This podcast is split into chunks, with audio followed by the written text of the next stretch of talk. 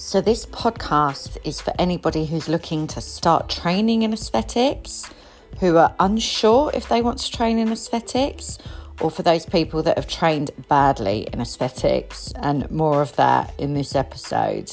It's for anyone that has a general interest in what's going on in the industry, and believe me, there's a lot going on in the industry. I'm here to help. I want to help due to my bad experiences. I want to share my story so it doesn't happen to others. And I just also love to chat. So here we go.